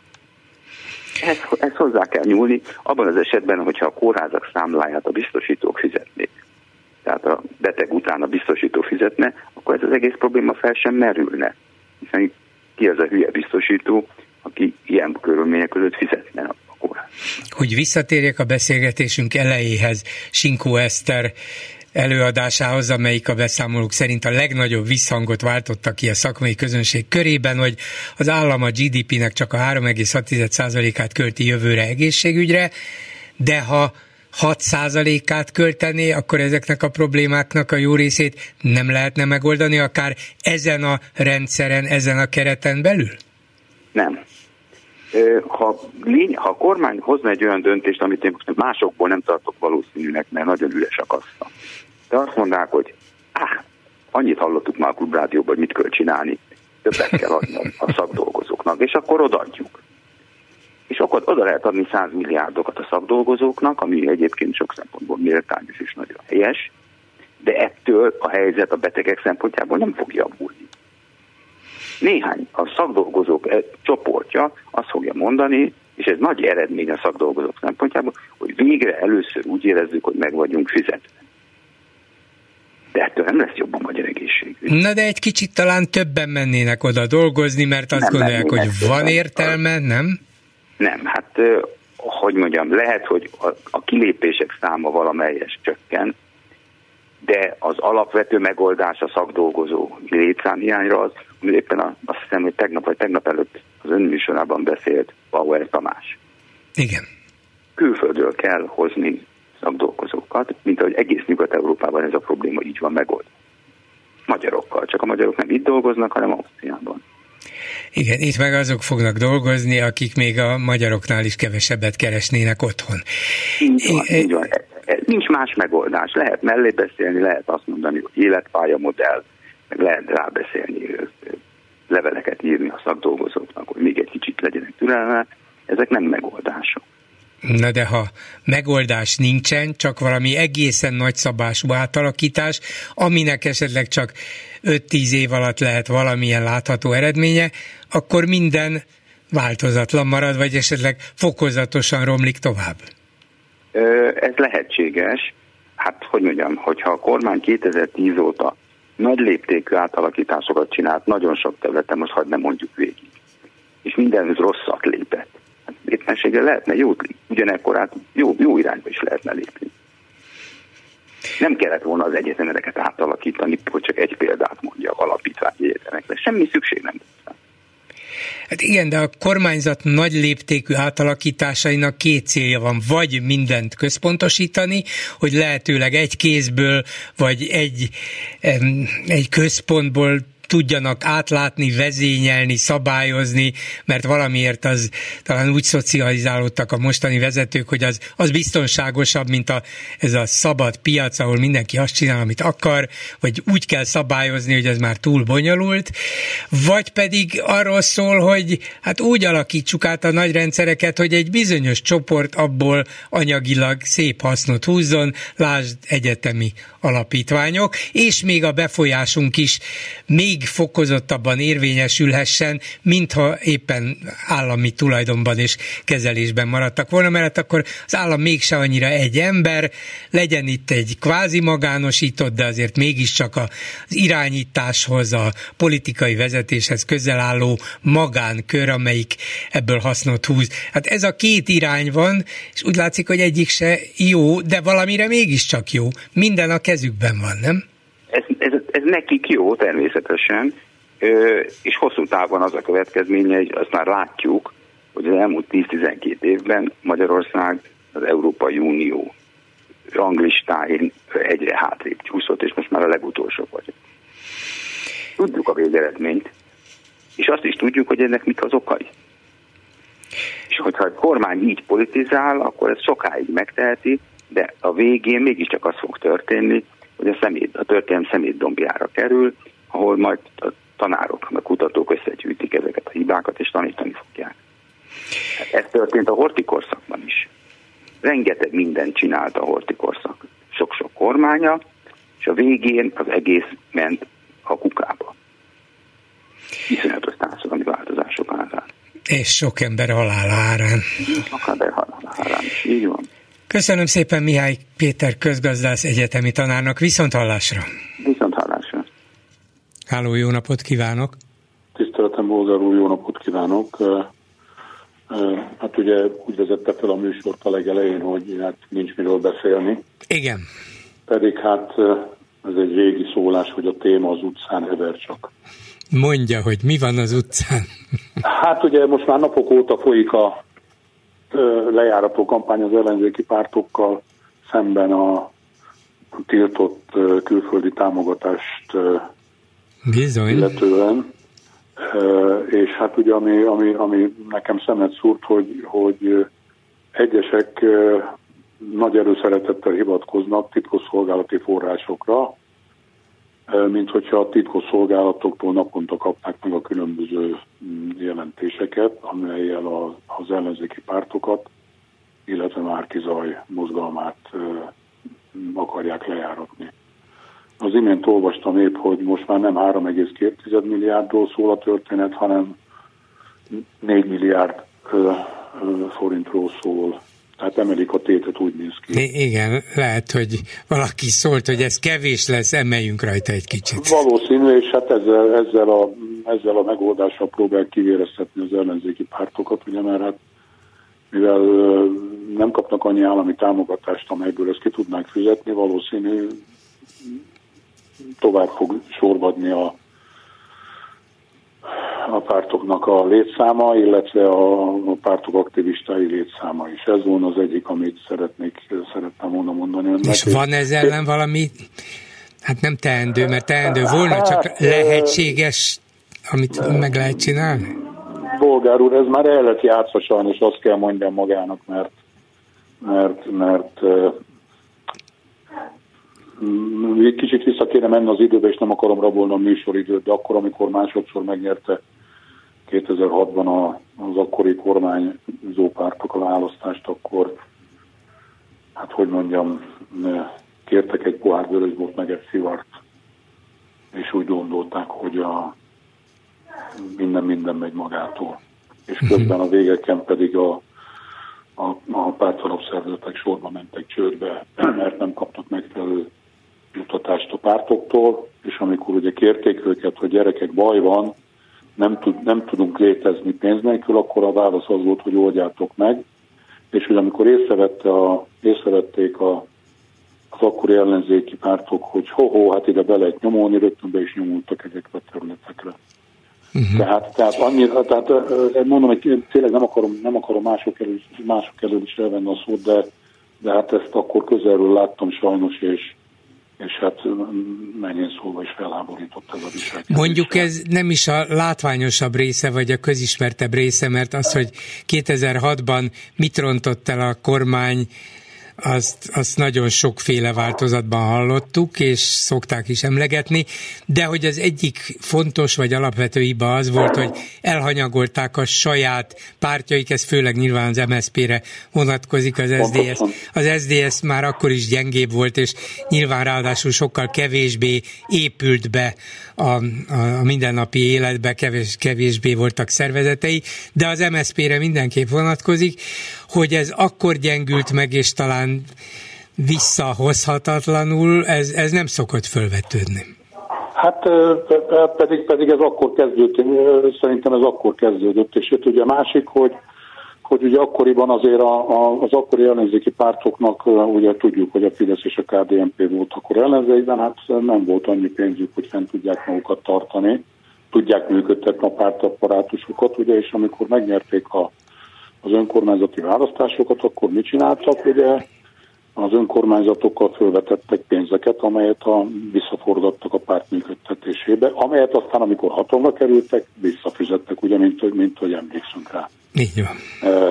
Még, még, még, még, még csak egy gondolatom volna, ugye, mivel állítólag ragyogó a költségvetés helyzete, ugye ezt kommunikálják a, a, a jelenleg kormányon lévők, akkor csak a portfóliónak egy, egy észrevételét szeretném megosztani önnel, miszerint idén 5 hónap alatt a fogyasztási krízis miatt 360 milliárd forintos elmaradása van az idei áfa bevételből a kormánynak. Tehát, tehát valami, valamit nagyon nem stimmel, valamit nagyon nem stimmel. Hát persze nagyon visszaesett a fogyasztás, ez biztos. Így van, így van. Ez így biztos, van, viszont cserébe az infláció tartósan magas maradt, és abból meg nagyobb lesz az áfa, de jó, még így jó. is kevesebb, mint az elvár, mint a várt, igen. Köszönöm szépen, Molnár úr, megvigasztalt. Én gondoltam, hogy ezzel megnyugtat. igen, igen. Én csak ennyit szerettem volna, hogy kívánok kellemes hétvégét. Köszönöm, nem akarom önnek is. Idejét. Viszont, Viszont hallásra. Háló, jó napot kívánok. Jó napot kívánok, Vertna János, üdvözlöm szerkesztő. Parancsoljon. hallgatókat is. Ma a vihar előtti csendben nem akartam volna zavarni, de szóba került ugye az egészség, és Mihály úr is sok mindent mondott. Nem egészen korrekt, hogy én most telefonálok, mert ő már nincs a mikrofon közelében, úgyhogy de lehet, de lehet hogy a füle ott van a rádióján, vagy a telefonján, úgyhogy meghallgatja, hogy mit üzen neki Weltner János főorvos. Igen. Na hát nem is neki üzenem, hanem csak megjegyzem. Az egyik az, hogy Ugye egy közkeletű beszélgetések során, közkeletű a mostani beszélgetések során hogy az egészségnek csökkent a teljesítménye, és ezt nagyon könnyű ilyen látszólagos összefüggésbe hozni azzal, hogy az orvosoknak megemelkedett a bére, és hogy jól érzik magukat, és nem hagyják magukat a munka, és ezzel a paraszolvencia után. És ez nem egy kapcsolat, hanem csak egy párhuzamos jelenség. Az, hogy egy kórház, egy klinika, egy sebészet, egy nőgyógyászat mennyit teljesít, az továbbra is a teljesítmény volumen korlát határozza meg, amit a e, egészségügyi alapkezelő, a NEAK, a korábbi OEP határoz meg havi bontásban. És abból lehet gazdálkodni, abból lehet anyagokat venni, abból lehet a szakdolgozókat fizetni, az orvosok fizetésének egy része is ebből jön, abból lehet a gyógyszereket megvásárolni, és ez az árak elszaladása miatt kevesebbre elegendő, mint régen. Uh-huh.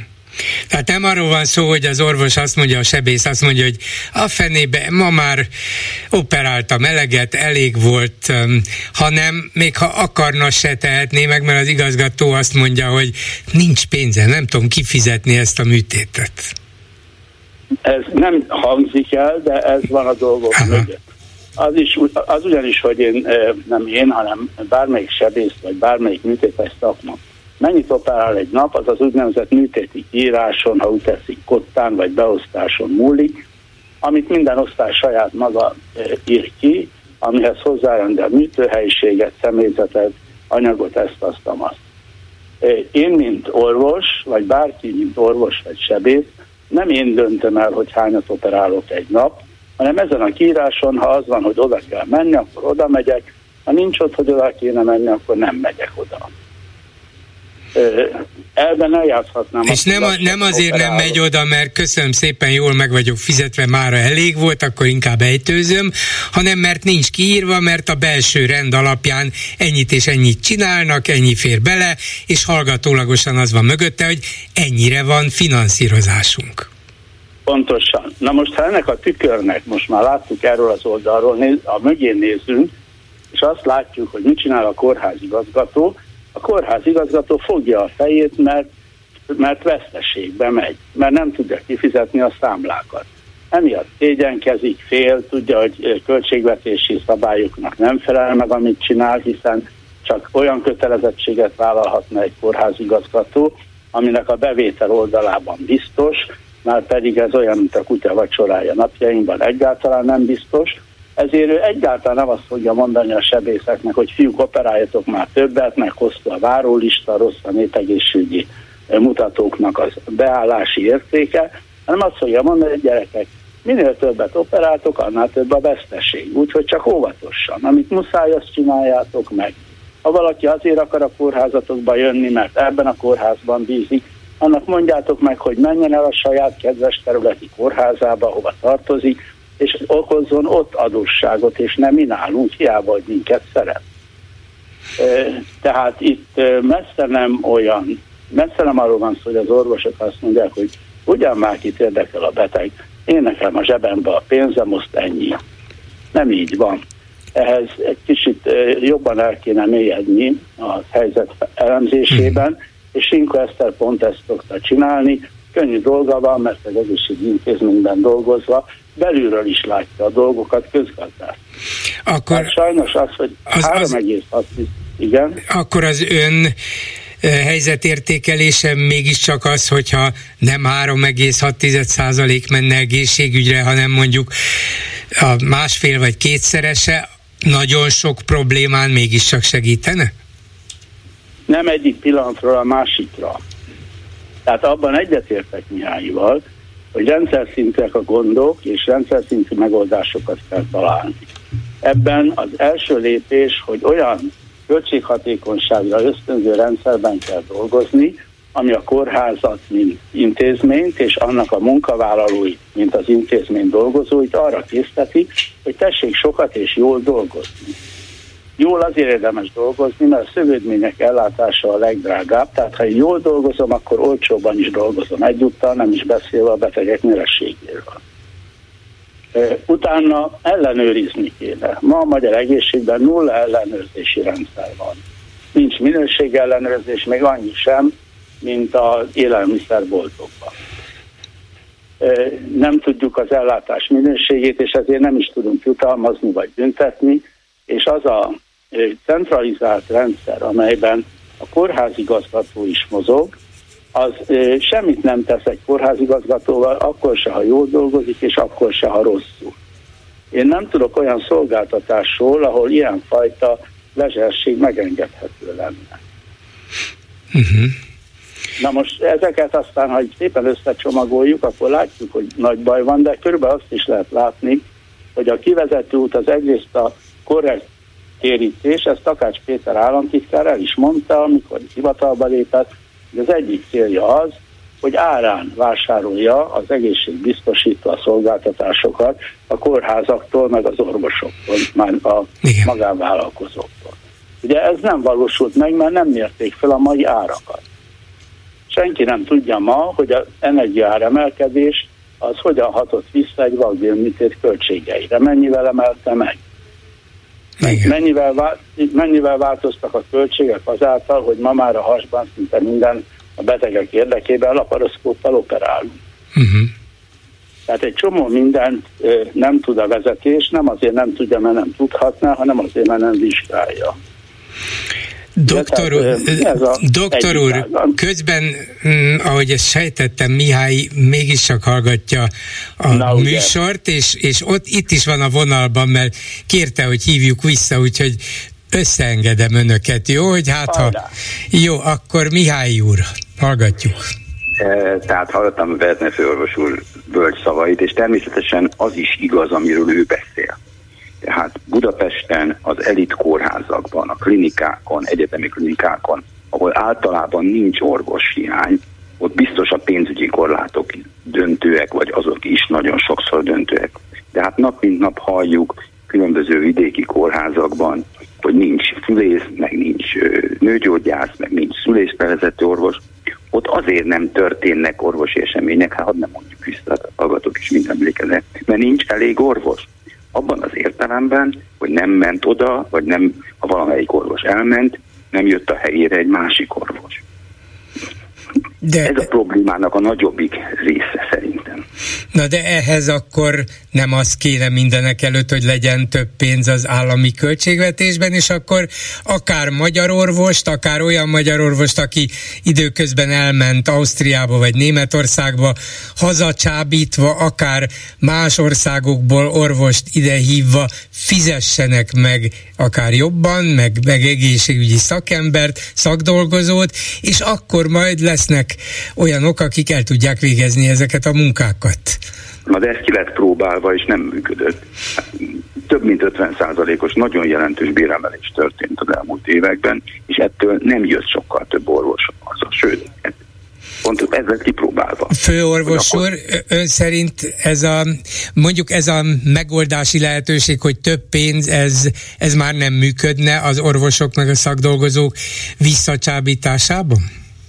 Ez önmagában kevés a szakdolgozóknak a bérét és az egészségben dolgozók, tehát azoknak a segítőknek a bérét, akik a technológiai hátteret biztosítják, természetesen emelni kell.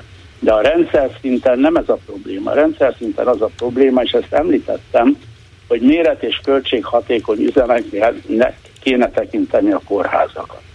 Egy 30 vagy 40 ágyas sebészet, vagy egy 50 ágyas belgyógyászat nem tud hatásosan, költséghatékonyan működni, mert a mai igen drágán működő technológiát, és a bérről már kevésbé van szó, de az igen drágán működő technológiát csak megfelelő kihasználtság esetén lehet jól kihasználni, és ezzel a ellátásokat szakmailag megfelelővé és jóvá tenni. Azokban a kisebb kórházakban, ahol kis létszámú, kiságyszámú osztályok vannak, ott nem telik már elegendő ügyeletesre, akkor sem, hogyha több bért adunk, mert ha sok pénzért lenne is oda ügyeletes, de az ellátási terület kicsisége miatt nincs elegendő beteg. Magyarán ez olyan, mintha arról beszélgetnénk, hogy autókat kisüzemben kell előállítani, vagy nagy automatizált gyárakban. Professzor, de a kórházi technológia elment a régi technikák mellett, és ami ilyen picike városi kórháznak nevezett intézmények működnek, aminek az átalakításáról most sokat beszélnek, de nem történik meg, és főleg nem történik meg a nagyobb kórházak kapacitásának ezzel arányos növelése, addig sajnos ez nem működik. Professzor úr, nem arra felé kellene, vagy arra felé is kellene a megoldást keresni, és legalább akkor részben megtalálható lenne, hogy egyrészt arra fordítsanak több pénzt, hogy alakítsák át technikailag, felszerelésben, méretben. Szóval tegyék korszerűvé a kórházakat, és zárják be az erre alkalmatlanokat, illetve fizessék meg azokat a gyógyító műveleteket, amelyeket ma ezek szerint nem tudnak finanszírozni, és ezért nem végeznek elég munkát. Értek abban, hogy, hogy a, a leg, az egyik legfontosabb, a sok-sok legfontosabb probléma közül az, be kell zárni kórházakat. Ez 2006-ban, 8-ban, 1996-ban is világos volt, a kormányok ettől mindig félnek, és azt gondolják, hogy ezt valahogy meg lehet úszni. Nem lehet megúszni. És persze akkor, hogyha megerősítjük a nagy kórházakat, amire szükség van, akkor, akkor ahhoz az is kell, hogy több orvos legyen, mert akkor tulajdonképpen át kell térni a, a, a műszakban történő munkavégzése, úgy, mint a gazdaság számos más területén. Tehát ahol 0-24-ben működik az üzem, 0-24-ben ki vannak használva a kapacitások, és akkor lehet hatásosan csinálni, de ahhoz persze több orvos kell.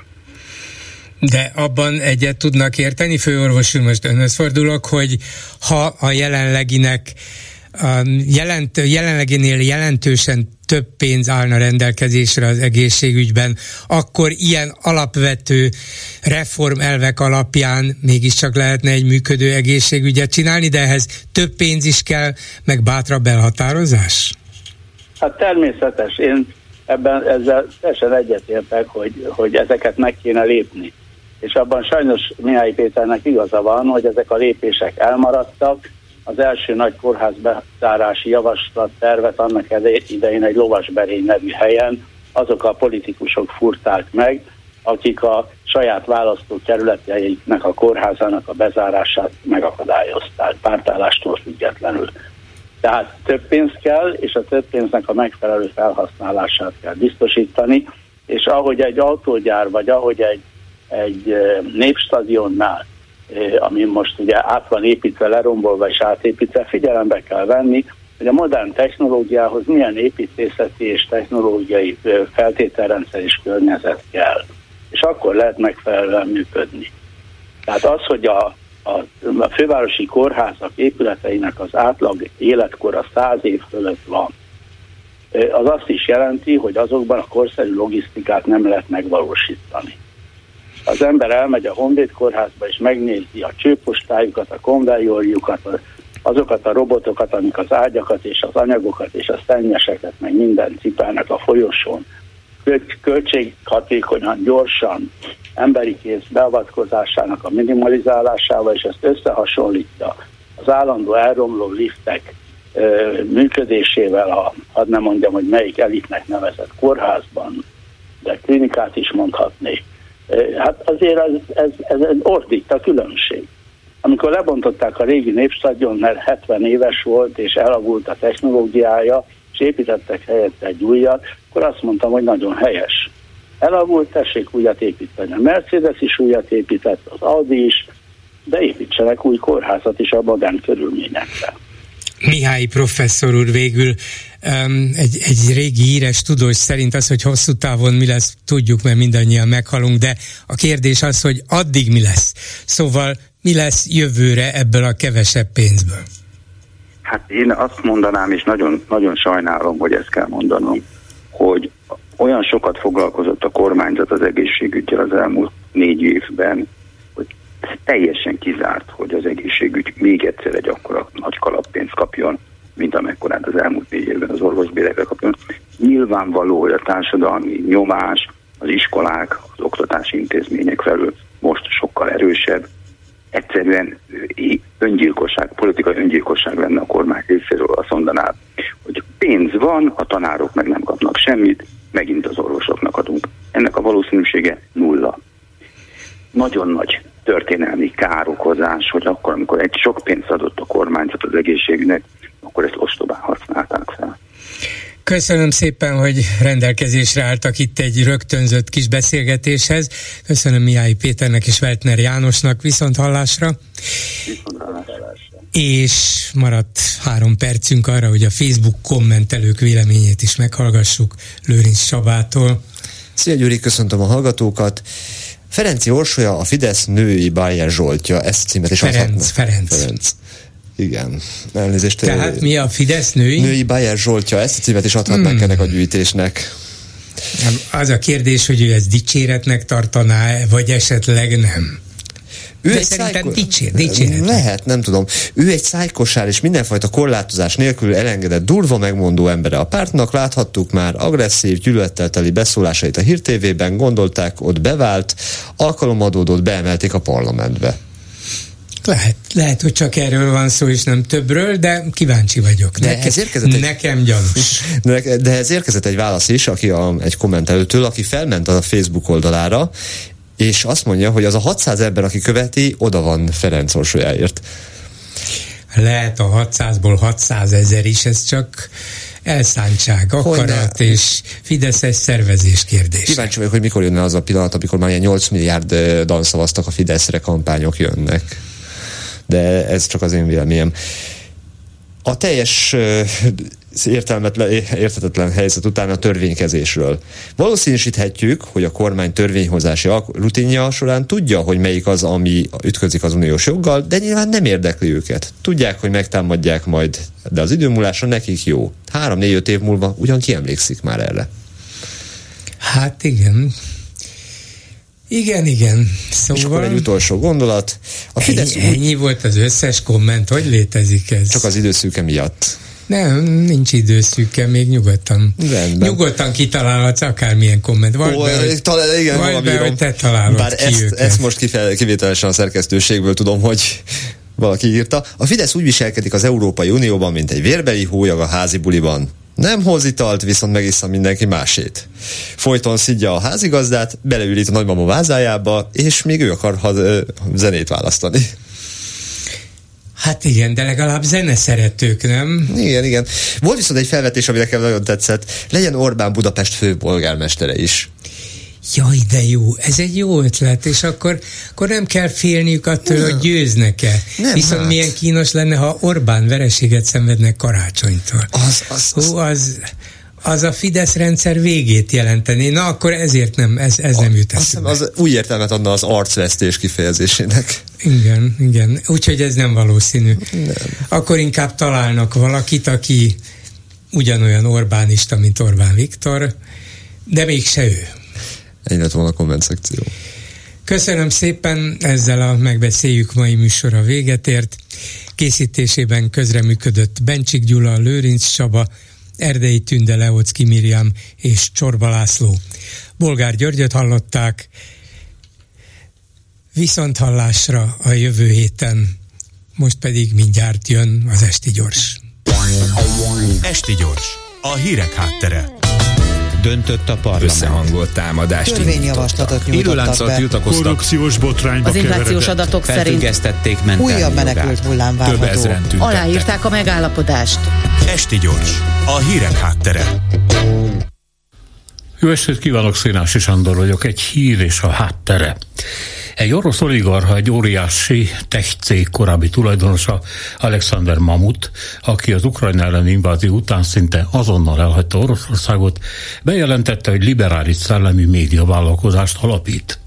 Ezt a Medusa nevű független orosz hírportál írta meg.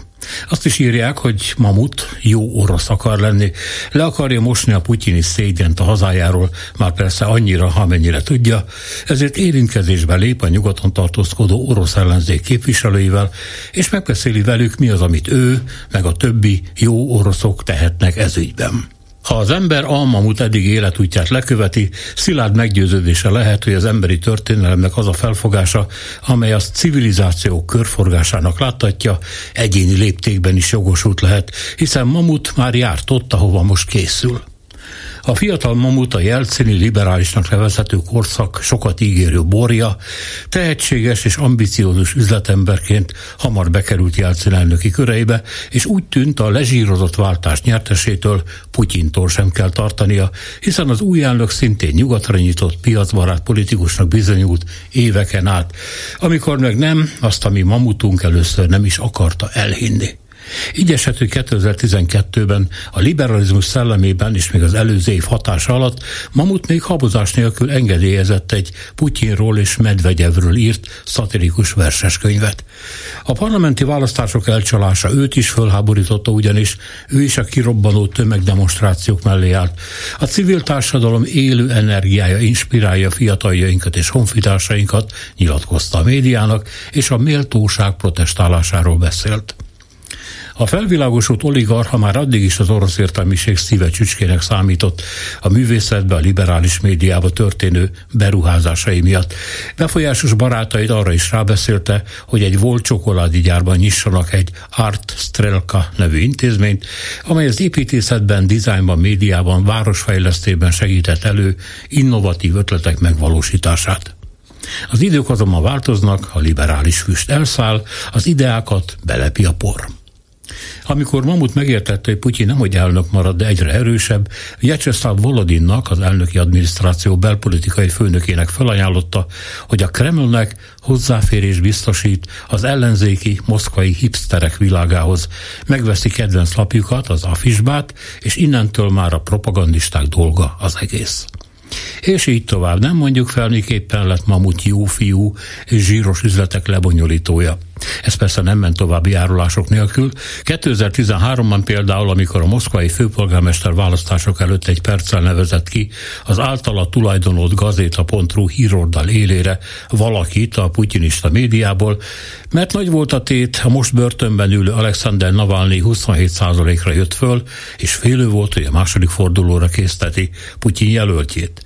A Medúza még azt is megemlíti Mamutról, hogy saját létét is neki köszönheti.